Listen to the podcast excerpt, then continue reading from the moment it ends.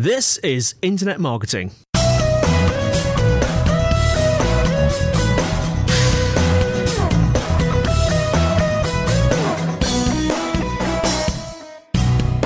Welcome to the show where we give you the lowdown, the inside information, and the word from the experts to help you use the internet as part of your marketing machine.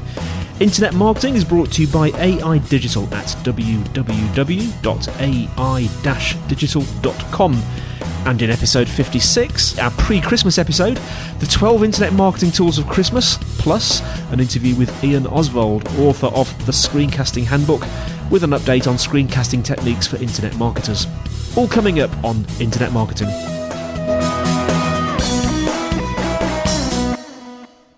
Hello, everyone, and welcome to episode 56 of Internet Marketing, our last episode before Christmas, and I am joined today by Mr. Kelvin Newman. Hello, how are you doing? All right? Yes, thank you very much. I'm absolutely fine, Kelvin. And how are you? Pretty good, pretty good. A bit worried about the impending snow it looks like we're going to be getting down here in Brighton. Which Oh, yeah. to anyone around the world where they get lots of snow, um, like half a millimetre of snow around here is considered like a you know national emergency. the fact that there might be you know slightly some hail is it got everyone very much panicked. So um, Yeah. we'll we'll wait and see with bated breath whether we can walk out of the office or whether we've got like half an inch of snow out there later potentially. But So- the, the, the idea of a, of a white Christmas is very appealing, I have to say. Yeah, no, it doesn't happen very often, but um, it feel you know it would make it feel even more Christmassy um, in the office. I mean, already I'm putting on the David Hasselhoff Christmas album, and that doesn't seem to be getting everyone in the Christmas mood. So maybe some snow could help on that.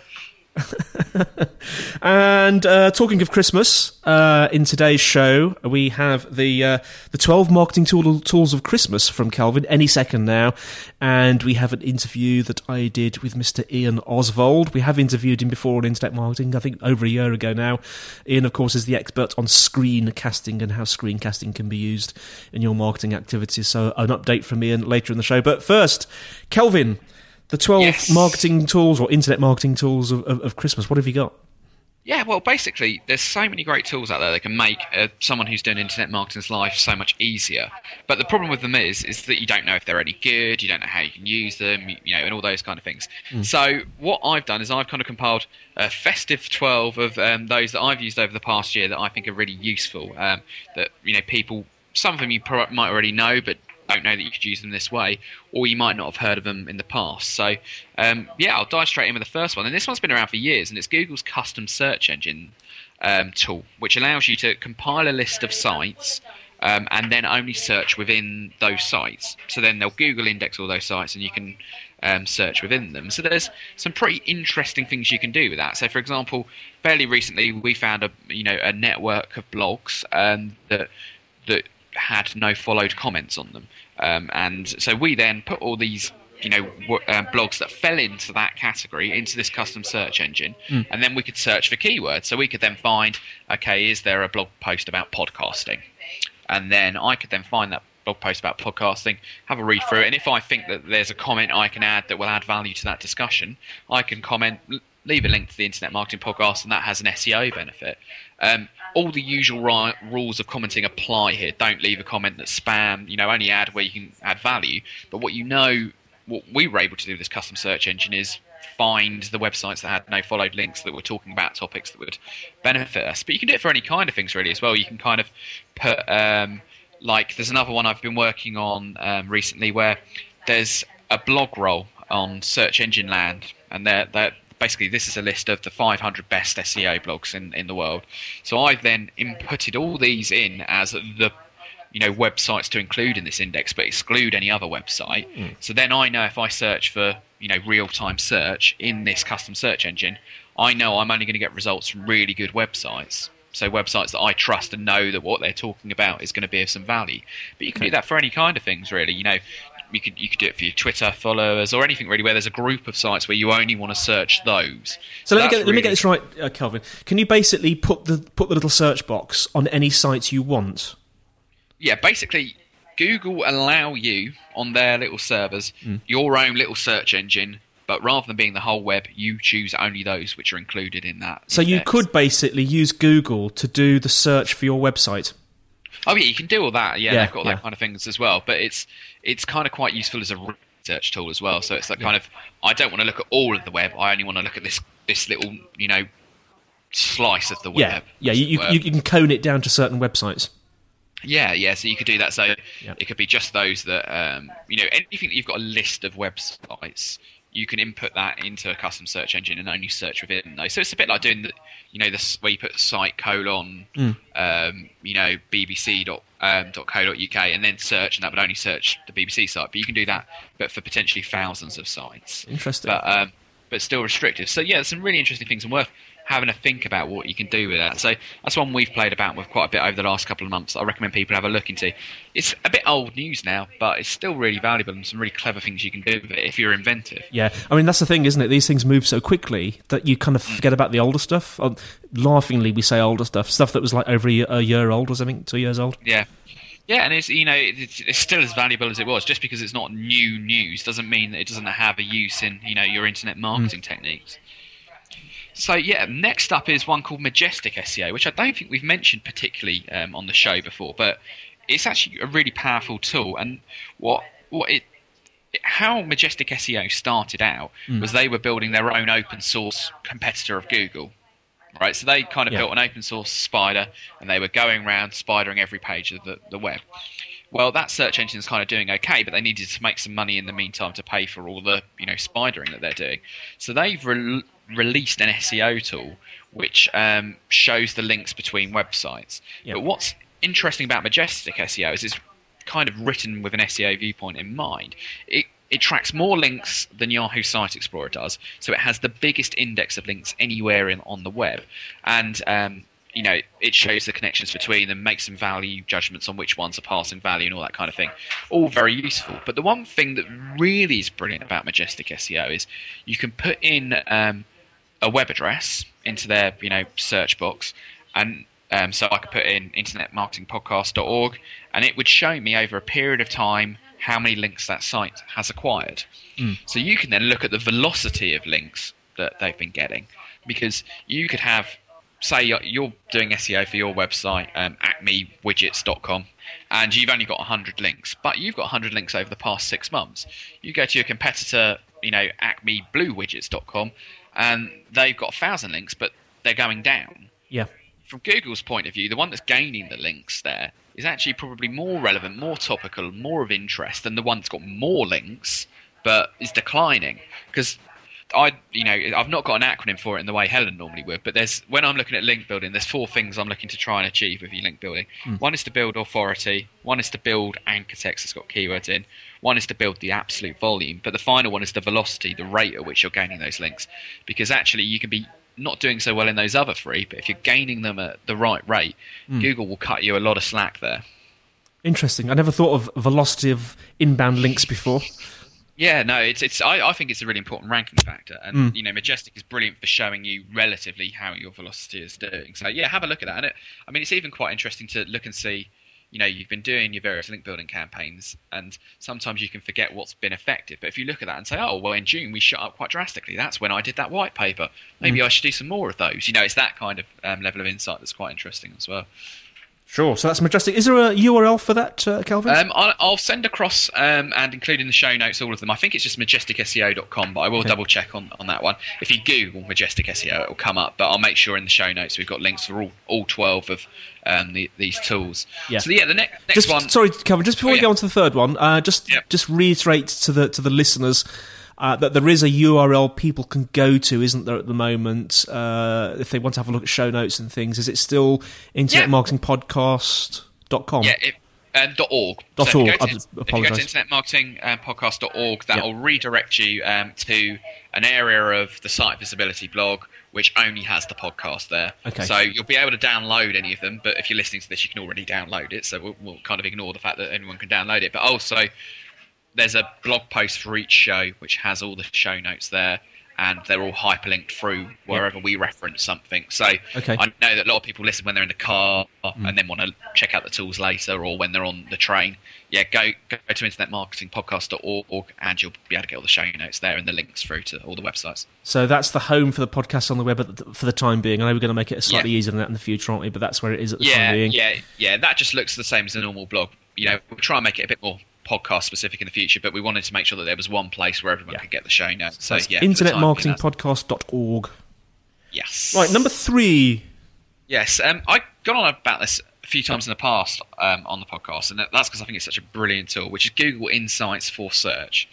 And this is again something that shows you trends over time, but it shows you search volume trends over time.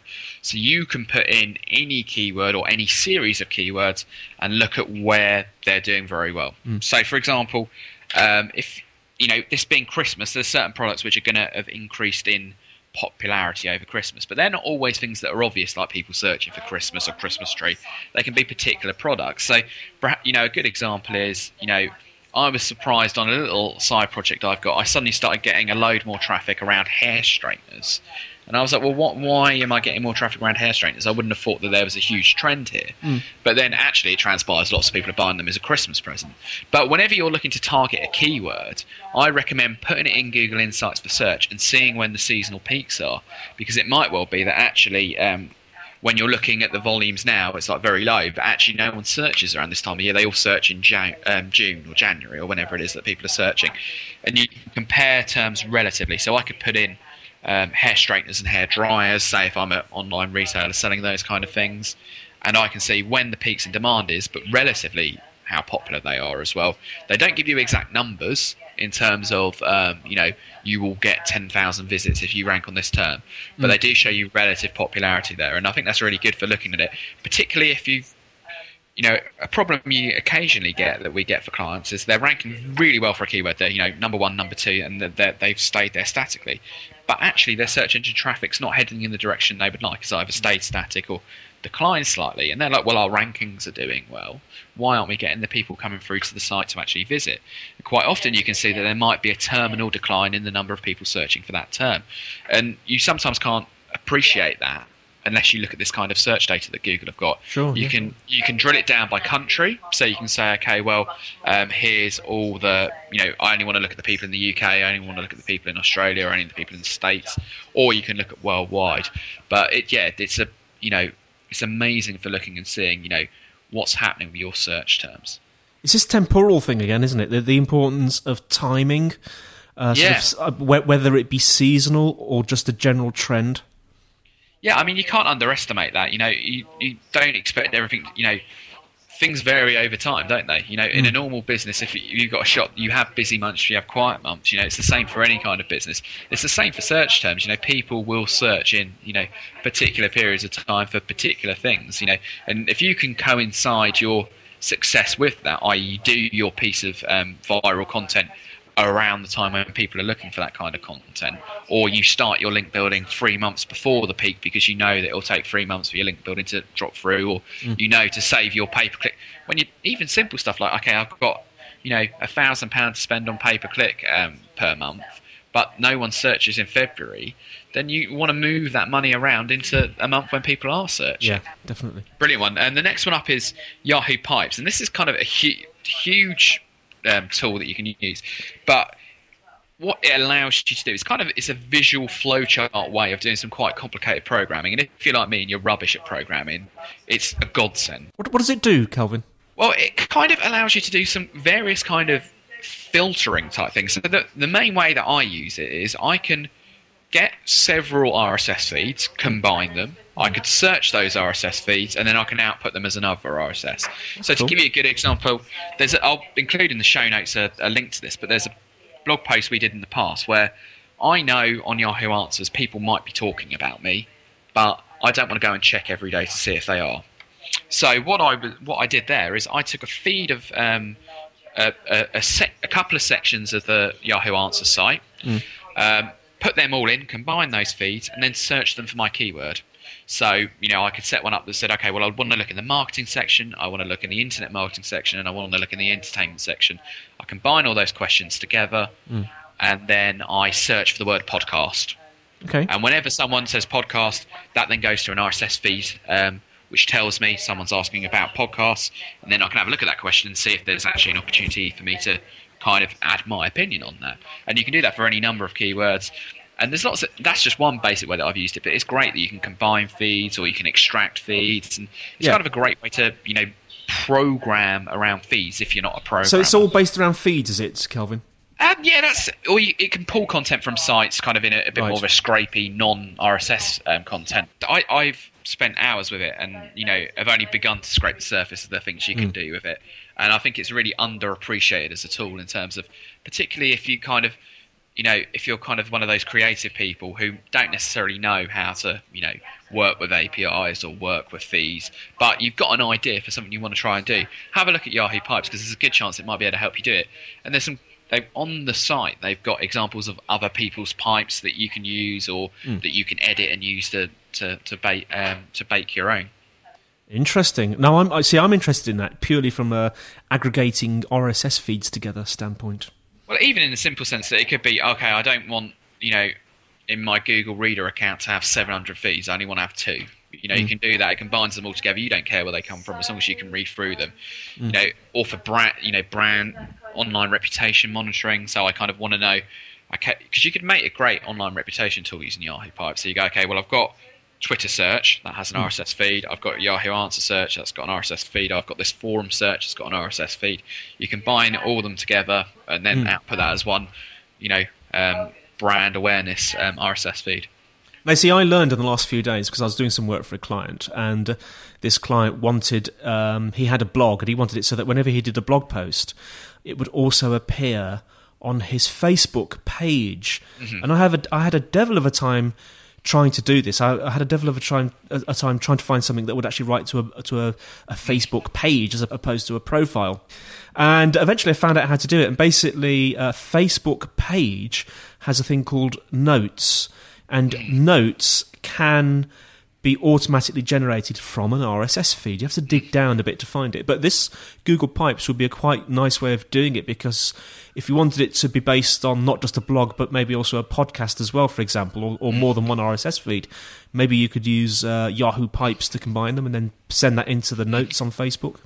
Just a Yeah, thought. no, definitely. No, that's a good way of doing it. Yeah, no, I hadn't thought of that. Yeah, there's some interesting ways of trying to get your content into Facebook, and I know it's not always as straightforward as it should be. So that No. sounds like sounds like it's a, a good find there, Andy, on your, your point of view of how, how you can do that. But definitely, What's number five? it's called Feed My Inbox, which follows in quite nicely from the Yahoo Pipes one.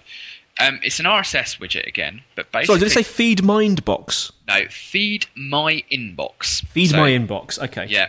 And what this does is, you know, there's certain things that you're going to want to get on an email rather than in an RSS feed because to check your RSS feed you have to log into your reader, you have to read through stuff.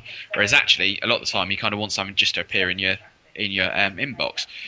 The way that I've used this internally is at Site Visibility, we've got a delicious account where anything that we think the rest of the team should be interested in, we tag using a certain keyword.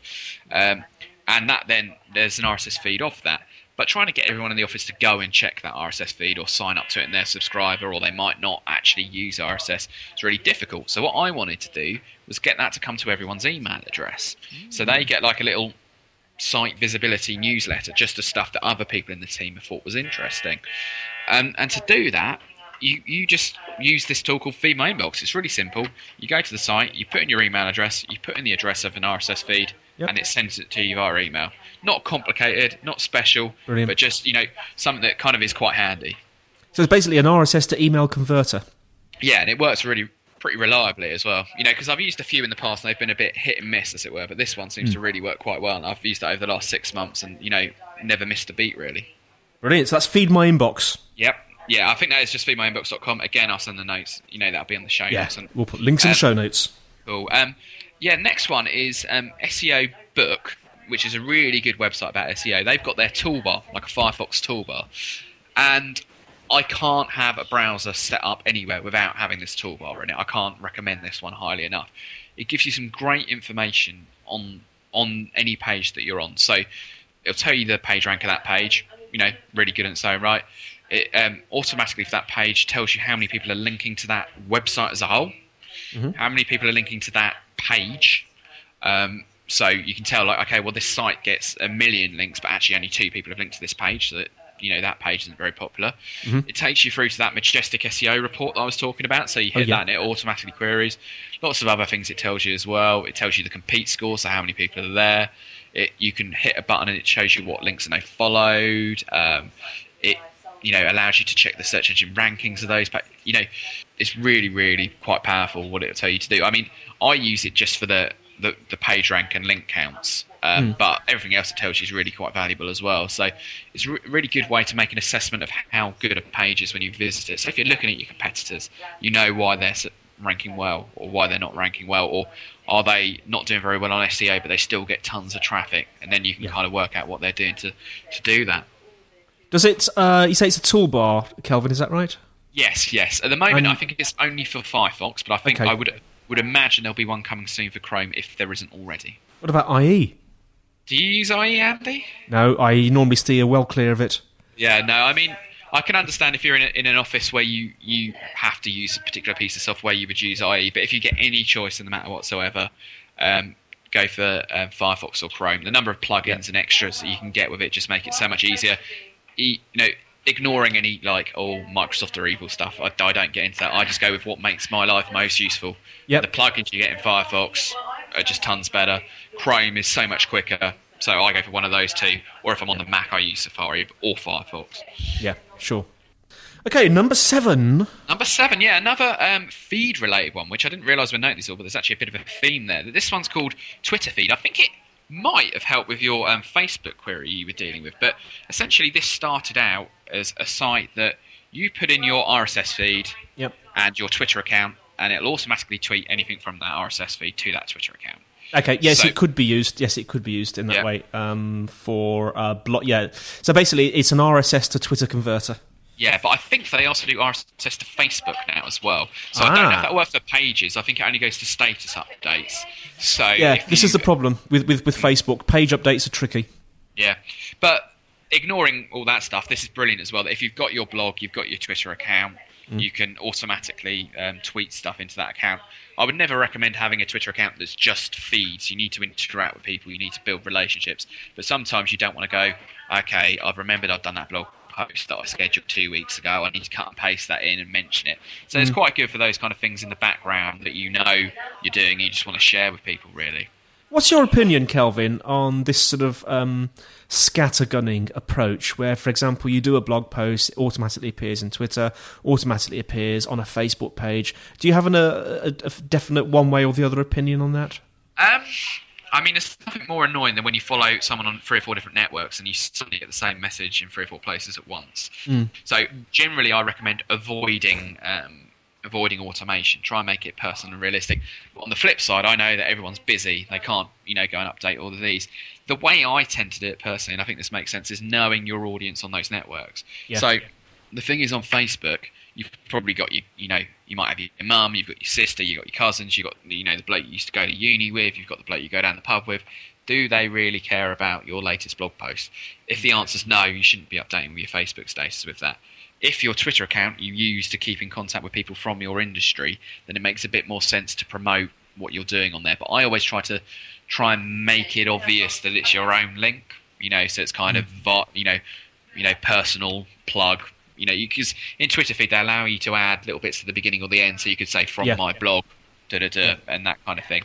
I, it's difficult because you know wherever you've got an audience, you want to get your content there, but I think anything that makes you seem like a robot makes you less personal, and people like people they don't like robots, do they? So Oh, absolutely, it's yeah. it's a, a you know pros and cons. You know, if it saves you a lot of time and helps you avoid missing things, there's a pro to that. But there's going to be a Mm. con that it's not a, not a real tweet, is it? And people can tell because when when they get their you know status updates, it tells you where it comes from. Yes. So you can you can see it's quite interesting when you see people who you think are real people, but they're actually you look and it's coming coming via the, um, the Twitterfeed. So actually they've scheduled all these um, you know updates in advance, which is kind of fair play to them. If they can make it seem like they're a real person there, then you know fair play. But on the flip side, you kind of want to make it real, don't you? But social media is all about transparency and being real, isn't it? Yeah, very much so, very much so. So mm-hmm. Twitterfeed's great to you know do some heavy lifting, but it shouldn't be the be all and end all of your account. So I would say never have more than sort of maybe 10 15% of your tweets automated. Yeah. Or at least, you know, or, you know, automatic retweets of stuff that you've kind of done automatically. I think there's a place for it, but don't make it mm. all that your account is. Yeah, I think that's a, a subject for, for possible later discussion. Yeah. Uh, that was number seven. What's number eight? Number eight is a tool called a KnowEm. um, which is basically no as in I know you and M as in EM. Um, and what this does is a you put in your brand name or your personal name, Hmm. and it searches hundreds of social media sites to see if that name is available. And the benefit of this is one that it helps you find out if someone's pretending to be you, which is you know really bad news, or you know B it helps you register all those now so no one else can pretend to be you in the future. So say you know say you're you know Bob's swimming pools, you don't want um, you know your main competitor registering that one and saying horrible things about you or registering it so you can't get it. And so if you go to the site, you put in your username and it will search hundred, hundreds of these sites and to tell you if it's registered or if it's not. And if it's not registered, it takes you through quickly to um, you know set up your own account there. So really, It sounds a little bit like How Sociable. Yeah, it's like How Social, but it seems to um, it's a bit wider of the reach in terms of it. It queries more sites than um, than yeah, than How Social. And I mean, the thing that how KnowEm make money is they do this, but then actually, if you want them to, you can pay them, and they'll set up all the accounts for you. So they provide the tool for free. You know, classic freemium model here. They mm. provide the tool for free. You can then do it yourself, or if you want to save time, they'll do it for you for you know three or four hundred dollars or how much it is. I don't know whether it's worth the money to register all those accounts and get them to pay for it. It might be depending on how busy you are, but it's worth having a look just to see if anyone's pretending to be you or whether there's any sites you thought you'd registered an account for but you don't. Okay, brilliant. Number nine. Number nine. Um, this is I don't know how you pronounce this. I've only ever seen it written down. It's Omgili. Um, so it's O M G I L I, and this is a search engine for forums. So it's pretty straightforward. But if you want to find out where people are having discussions about your your niche or niche to our American friends, um, where they're talking about you in forums, you can do that. So Google's really terrible. They've got their blog search, they've got their you know image search. They do all them really well. I don't know why they've never done a forum search um, where it only searches forums. And you know that's really great for finding those. So that's really useful from a practical point of view because I, I don't know if you've ever done this, Andy, when you're trying to find out about like I. I never buy anything online without looking at reviews for it. But if you type in something review, you just get all those kind of review sites that don't really have reviews. So what I've tended to start doing, so if I'm looking to buy a new camera, I'll put in, you know, Four five nine or whatever it is forum because I want to find people who are you know really interested in it that they're talking about it in a forum Yes. and then hear what their opinion is. So this is quite good for that as well, just kind of from a non-business perspective. If you want to find out what people are talking about, something you're going to buy, have a look on this Omgili. I wonder how Jelly knows that a page is a forum. I mean, you could do it. You know, the way I would go about doing it if I was building one of these search engines is there's only five or six um, sort of where you know in the same way you've got blogging platforms. There's only five or six forum platforms. So you've got PHP, BB. yeah, you've got um, you know I've been using the the WordPress one, bbPress, which I rate really highly as well. So there's only about you know a dozen or so of these. So you could probably quite easily determine what the footprints are of those kind of CMSs Yeah. then query Google or someone to find all those, and then that becomes your kind of your basis of search results. They might be doing something a lot more complicated than that, but that's how I'd go about doing it if I was setting one up. So that's Omgili. What's number yes. Number ten is SpyFu, um, which Ends is in foo. yes, yeah. Um, so that's spy like James Bond, followed by fu. Um, Oh, F-U, not F-O-O. Right, okay. What does SpyFu do? it started out and it's got a lot more functionality in this now, but essentially it tells you where your competitors are getting their traffic from and how much they're paying for their pay per click. So if you know, oh, you know, this guy's really spending a fortune on pay per click, but I don't know where he's actually getting his traffic from, or are they actually spending a fortune on pay per click? I don't know. You put in your name or your competitor's name or your keywords, and it will give you a snapshot of how much they're spending. So it's really good if you know that you've never done any pay per click in the past, but you've got no idea how much money you need to spend. Like, how much am I going to have to invest in this? But you know that a competitor is doing pay per click. You can put in their name, and it'll give you a nice estimate of how much they're spending and how much you might need to spend to get the same kind of level of exposure. So it estimates. Yeah, it is an estimate, and it's what with all these ones. It's always you know you have to take the results with a pinch of salt, but Yes. it's a really good place to start. SpyFu. I like the name. Yeah, no, it's a good one, and um, it's got, it's got some nice graphics there as well. They keep the spy theme going throughout there, so all of their icons and their fonts and adverts and all those kind of thing. What's number 11? Number 11. It's not one I've used um, personally here, but actually one that um, I was talking to Helen in the run up to the show about, she recommended using. Mm. We, you know, we kind of talk a lot about the various internet marketing tools that you use online, but actually forget that quite often you need to create an image, or you need to create, you know, a banner ad, or you need to create something like that. And you know, not everyone can afford to buy a license of Photoshop because you know it's pricey, or Mm. you know, or or know someone who's got a dodgy copy that they've sent to them. Um, but there's GIMP, which is kind of an open source version, which do- you know Ah, does GIMP. 90 percent of the stuff um, that that Facebook can do, but for you know no real cost there. So yeah, have a look at that and see Yeah, it's it's uh, GIMP is like an open source equivalent of, of Photoshop Elements. Would that be a fairly good way of describing it? yeah, I think that I think that's Yeah. fair enough. Yeah. Mm. And yeah, you've not got the, the huge fee of you know Photoshop that, that you've got there, Yeah. so it allows you to kind of like play about with some images, and that's really important because people forget. You know, you can write your blog post, and um, you know if you've got no images there, it's kind of a bit dull looking. So always put an image in a blog post. The other thing I like doing as well, I've been doing a bit of this recently um, for clients and the like, is if you write a blog post, that's going to get you X amount of attention. But if you make that a presentation, suddenly that blog post, you know, you put it on SlideShare, suddenly it's a lot more interesting. Yeah. You know, it can have exactly the same content, but because you know what, not many people make the effort to do that. Suddenly, your same piece of content's hundred times more interesting, hundred times more viral. So, you know, I've been doing that. So I use Photoshop, but it essentially is the same. So I'll make rather than just use PowerPoint and kind of have some horrible fonts, I'll find a really nice image on um, Creative Commons that I can use, and then overlay some text on that. So it's a nice square image, cool picture, cool text. That's, and then put that in a PowerPoint, and you've got a series of those, and you've got a presentation. So yeah, I, like I think probably you know Photoshop is one of my most used pieces of software on my site, and I'm not a graphic designer by any stretch of the imagination.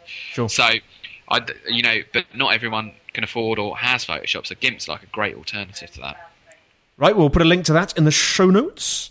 And what is number 12? Number These are in no particular order, I take it. Yeah, they are in no particular. order. I, I could have come up with my top ones, but I've kind of done it in reverse. So the first one's the ones In I true. X Factor style. Yeah, to build up the tension. No, In no roll. particular order. and back after the break, I'll tell you what number twelve. No, uh, no, no breaks in the podcast. But no, the final one is actually one we mentioned um, last week um, when talking about last week. Sorry, last month when we were talking about email marketing platforms with Dan, and it's uh, called Mailchimp. Ah, Dan likes MailChimp, doesn't he? yeah, yeah, no, Dan and Helen both love it, and I, I really do as well. And essentially, what what they do is they'll let you have the first 500 people on your mailing list for free. So it doesn't cost you anything to use it. It's only when you get over that 500 people it starts costing you money. And actually, you know, how many people do you have on your mailing list? It's probably not that many. So to be able to mass email and get all the tracking and you know and do all that kind of thing to under under 500 people for no money, it's just Mm. really really powerful. That is And- impressive. I mean, email marketing, you know, it's not, you know, not as exciting as social media and all these other different affiliate marketing and all these kind of things you can do, but it works. If you do email marketing right, it will generate money for a business. So to, to be able to do that with no real capital investment is brilliant because then you can, you know, if you're a marketer and you've got to justify your spend to your boss, he's not giving you any money to do it. Do it for free with Mailchimp, and then when you can you can show him well, and this sale came from it, and that sale came from it, or we had this number of leads, or the phone rang this many times you can then say, well, actually, we need to spend a bit more money on this, or give me a pay rise so I can, you know, do this more regularly, or Yeah. you know, send me off to go on a course on email marketing so I can learn how to do this full time and get some better things. So it's a great way to kind of test the water on these things. Does it have all the features of things like, you know, Aweber and Get Response? And Um, I mean, I don't. like? Yeah, I, I think that you know, it's to a certain extent with anything where you pay more for it, you would expect that you get more for it. But Mailchimp is, you know, it's fully functional. It's not like a, you know, you know, useless piece of software that you only use because it's free. You know, lots of people use it and pay for it because it's Yeah. that valuable. It's, you know. With any of these tools, there's you know pros and cons. Price is going to be a big part of it, but there's also functionality. There's also which one are you most experienced in, and all these kind of things. And there, there's you know benefits to all of them, but Mm. to be able to try it for free is you know pretty compelling, and you know it makes sense for them to do that as well because that's their you know their USP versus these other ones is you've got to pay money up front, and not everyone wants to take that risk. So Sure. yeah, Well, Kelvin, 12 really useful tools there for the 12 days of Christmas. Now, New Year is coming upon us soon, and a bit of exciting news. You, you've finally um, bagged that interview with Seth, haven't you? Yes, yeah. I mean, it's been been a long time coming, unfortunately, after the huge technical problems that I had, and then he had to work on his new book, so that took up a lot of his time. But yeah, we're very lucky to have probably the most successful business and marketing writer of the last decade, um, Seth Godin, interviewed in the next show. So I've talked to him about his um, new book, um, the what he's you know you know his more general opinion on internet marketing, and you know how he goes about and who who he looks to for inspiration online. So mm. you know it was a really in-depth interview, some really interesting things. We're putting that together, and that'll be coming out the um, the tail end of January. So yeah, make sure you you know if you don't already subscribe to the show, make sure you do so you get that as soon yeah. as it comes out. Mr. Seth Godin. And I think that's it, isn't it? Any bits of news or anything else you want to tell us about before um, we sign off? Well, I mean, there, there is the one. The one huge bit of news is real-time search over the last couple of days. That um, right. you know, from a search perspective, Google are now starting to show Twitter results. Um, you know, in in their news results. I don't think this is going to last forever. In fact, actually, I reckon by the time a lot of people listen to this, they might well have rolled that back a bit because it's just getting spammed to death. Oh, but, really? Um, right. Yeah, I mean, it, you effectively give someone, um, you know, how hard is it to get to number one for for a term? And if you know, real hard effort, real investment, you know, to do that. But now, if someone could just tweet that and keep doing it every two seconds, and then be right. number one result for that, that you know, it's getting all kinds of spam. So I, they either need to refine it so they only show people who are trusted, or mm. they need to take it away. They kind of rolled it out because they were scared that everyone else was doing real time search a bit more than them, and I think it was you know it might come back to to bite um, Google in the bum on that one. So yeah, there's lots of people who've written out there written about it. There's you know we've done a post about it, linking out to some of the best ones on the site Viz blog. So if anyone wants to look at it, site visibility.co.uk forward slash blog. Um, but have a look on Search Engine Land as well. They've done some interesting stuff on it as well. So yeah, mm. that's that's the real big news. But actually, I it's a hard one because it's well, it's such big news that everyone's talked about it to such an extent. I don't think I can add anything new to it. but, um, no. but but yeah, no, definitely worth um, knowing about if you haven't already picked up, up on that. Okay, well, look, let us to sign off, and then after the break, we'll roll that interview that uh, I did with Ian Ozsvald of Procasts, the uh, screen casting experts, and how you can use screen casting in your marketing. So it's goodbye from me, Andy White. And goodbye from me, Kelvin Newman. Have a great Christmas, folks, and uh, interview with Ian Ozsvald coming up after the jingle. All the best.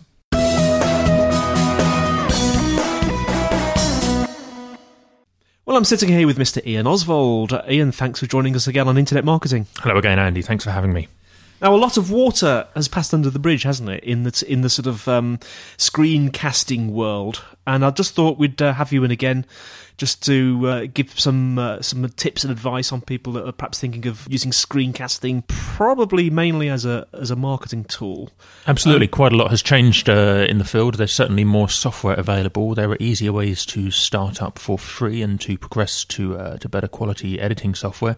Uh, and so, yes, I think a, a catch up is in order for using screencasting for marketing. I know there's a lot of people out there that are probably have been thinking about screencasting as a great way of uh, either marketing perhaps a website or some sort of software tool that they've done. What's the because um, I suspect they probably don't know where to start. What's the easiest way, sort of, to make a first screencast? So uh, this is one of the questions that I'm asked uh, by uh, people who want to get into screencasting, particularly small to medium-sized companies who've never tried it before. There are some great free packages out there, and one that uh, is well known is called Jing from TechSmith. That's spelled J-I-N-G. Uh, and uh, on my blog for the handbook that I'm writing about screencasting, I've got a video that shows you, it's just on the blog, uh, shows you how to get started uh, and make your first screencast within 30 minutes with Jing. Uh, and there'll be a, a link to that uh, that we can, I can. I've got a, a write up which we'll link to later on. Yeah, we've actually got a tiny URL link, haven't we, mm, to that yes, of course. particular blog post, which is tinyurl.com slash imscreencast. So if you just go along to that, you'll see Ian, Ian's done a post with various links and bits and bobs in that we're talking about. Is that the only one, Ian? Jing? I have heard of Jing. Uh, no, that's not the only one, uh, and I know that you've uh, used it for some of your screencasting already. And it's uh, it's yeah. just a nice package. It works on Windows and Mac. Uh, you download it, it starts to run, and then it records the screen, and then it pipes the video online into some free storage, which you can embed into your site. So it's super easy to get started with it. But also on Windows, BB uh, Flashback from the BB Corporation, they've released a free version of their software, which is great for recording. It hasn't got editing in the free version; that's in the pro version Uh, but with the free version, you can record any part of the screen, including moving video, and then automatically uh, upload the video to YouTube or save it as an AVI and on uh, on the Macintosh with Snow Leopard, the uh, QuickTime Pro is now included for free, and that includes a screen recording facility. So you can make screencasts with QuickTime Pro, mm. and and uh, with Jing, you can also upgrade for fifteen dollars between either platform, and uh, there you get some extra features, including the ability to download an MP4 video at the end of recording, which you can then edit uh, on the Mac, for example, with uh, iMovie and those kind of applications. Yeah, I think um, I mean I'm a Mac user, but I haven't actually upgraded to Snow Leopard yet. I think people are slowly moving over, aren't they? So it's worth knowing that there's actually a, a sort of a, a, sort of built-in facility there for screencasting. It's quite exciting, I think, because it opens up the world of screencasting to every Mac user, mm. so many people can begin to experiment and uh, just see how it works for free just actually, I've just realised it's probably a good idea for, for me as the presenter to explain what a screencast is as opposed to a video. It's basically uh, where you're showing what's happening on your screen. So you're not sort of, it's not like a normal video where it might be some people or some sort of external shot. It's actually showing what's happening on your screen. It's a way of capturing what you're doing on your screen uh, so you can show people later.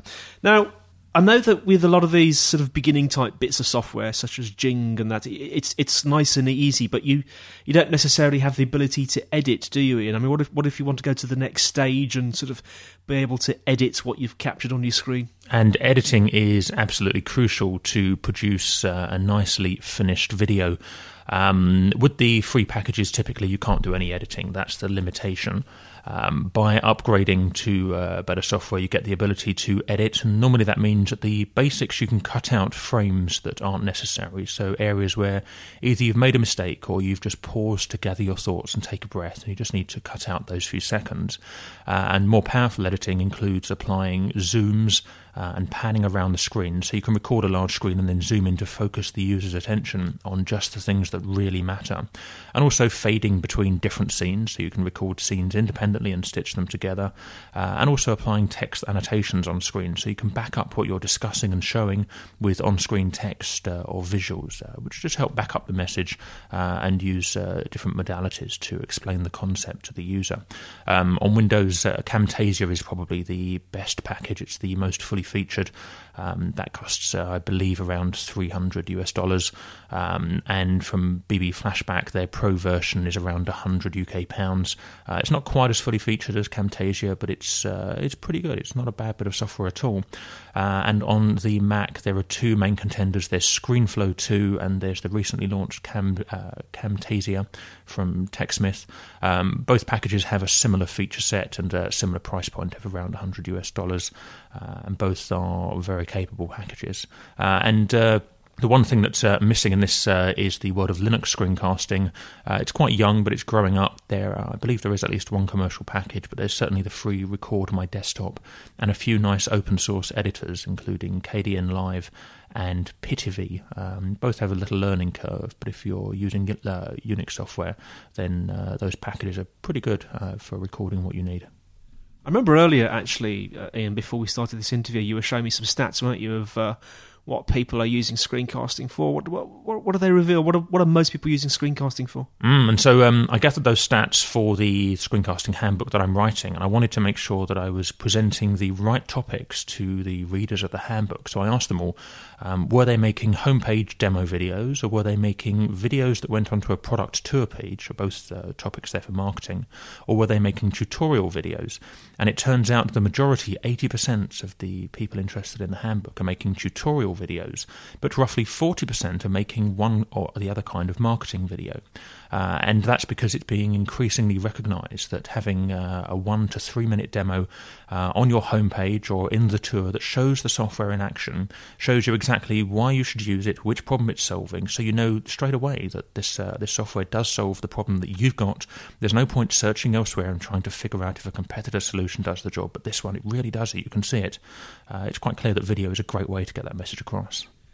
Now you mentioned one to three minutes there. Is that is, is that presumably the ideal sort of length you should be aiming for for a sort of marketing screencast? For a marketing video, absolutely. Um, some people uh, end up running a feature tour uh, and they try to uh, list all of the points that the software covers, and they take 5, 10, 15 minutes sometimes mm. just listing each point, uh, and that's the wrong way to go. Really, you want to give a short demo. The shorter the better, because people have short attention spans.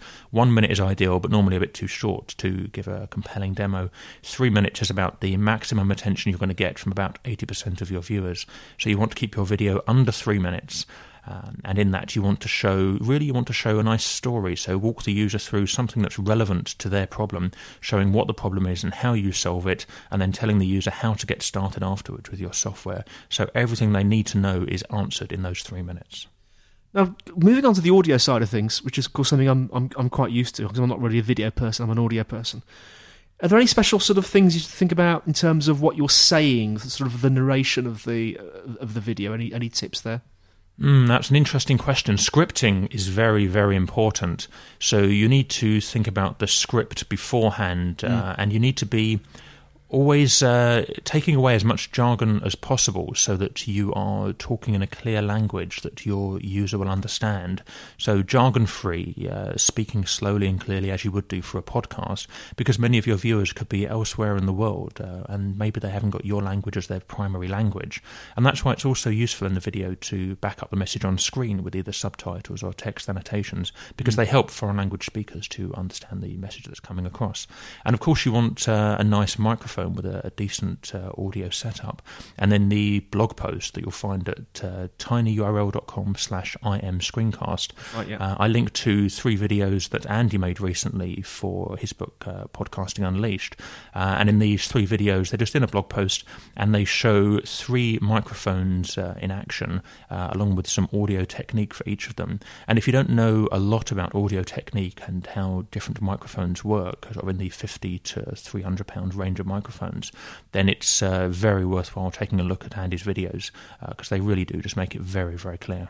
Yeah, it's worth looking at those actually because it's surprising, isn't it? Especially when we talk about the uh, what I what I call my, my high end mic, which is the SE Electronics. Actually, it does have a definite front and back, and that's true also of a couple of other condenser mics, including the uh, the Samson C01U. So definitely take a look at those because it's a good idea. To, it'll it'll save you literally hours of, of trial and error like I did when I first well, tried. and uh, better than saving you hours of trial and error, it'll save you from unpacking your lovely new SE 2200 mic, as I did. I've got the one down from Andy's, uh, and then being incredibly disappointed at the flat and uh, just just very boring sound uh, before you uh, you go and tell somebody like Andy, who then says, "Have you got it the right way round?" Moving on swiftly, I'm interested in the the sort of when you're doing a tour of, of a piece of software, if you're trying to explain mm-hmm. someone how do you do a tour of software? Should it be sort of like you know, sort of a straight feature tour, or are there some tips and techniques so doing that? Definitely avoid that feature tour. Um, certainly, there are plenty of videos online which are which are basically uh, a voiceover applied to a PowerPoint, and they're awful. They, they they're just monotonous, um, and the speaker clearly hasn't thought about the needs of the end viewer. What do you want to be doing? Assume you've got ten of your key new users in the room they're sitting in front of your laptop. You can't talk directly to them, so you can't ask them questions, but you can narrate towards them. And you've got three minutes. What are you going to say that really captures their attention whilst uh, demonstrating on screen? Mm. And if you can explain your software in three minutes to this audience, uh, imagine they're sitting behind um, a one way mirror, so you can't see if they're smiling or frowning, if they're nodding, or if they're walking out on you. You've got three minutes, you've got to give that demo. What's the right demo that you would give to this audience? The most compelling, featureful uh, demo.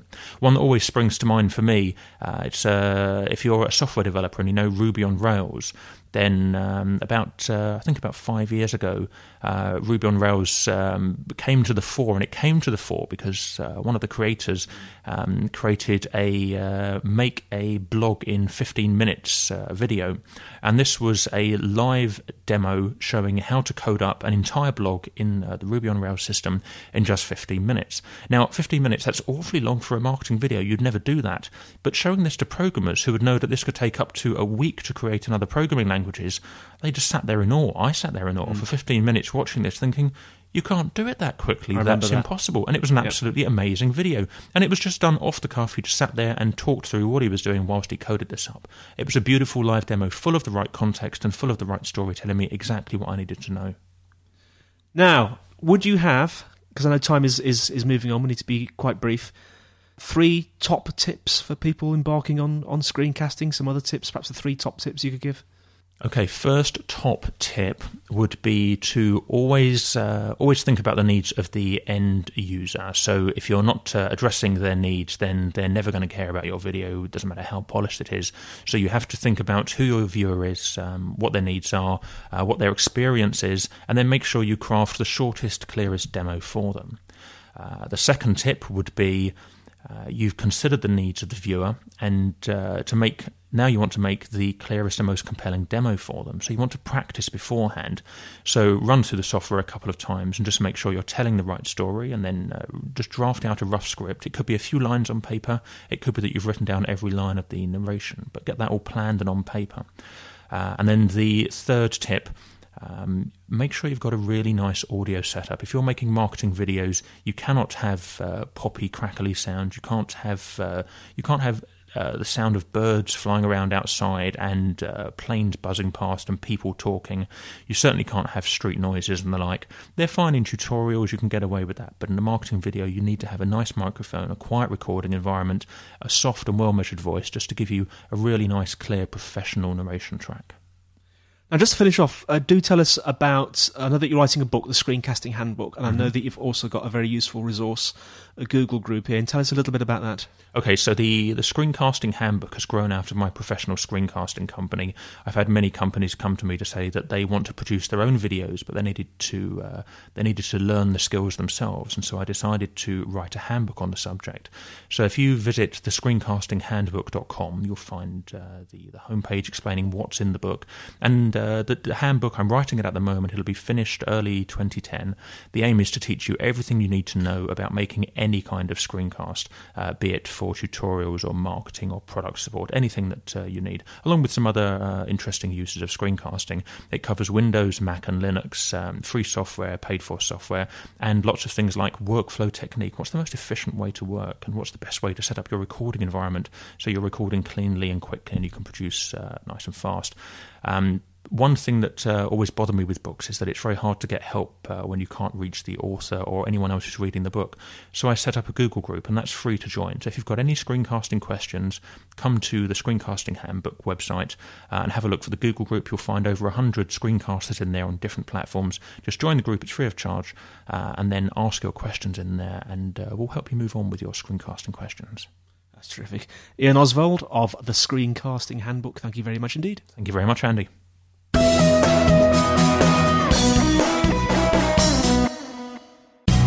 Well, that's it for this week's show. Thanks for listening. Hope you enjoyed it. Now, we would really like to hear from you, so if you have any questions or comments, send them to info at ai-digital.com and feel free to send in MP3 files as well and we'll play them. If you're a subscriber, we'd like to thank you for your valuable time. If you haven't subscribed yet and you'd like this show delivered to your earbuds automatically, you can find Internet Marketing on iTunes. Just search under the business and marketing and management categories or you can find us at Feedburner at feeds.feedburner.com slash academyim. We'd also encourage you to leave comments on iTunes. Well, this is Andy White signing off, wishing you the best until we see you next time on Internet Marketing.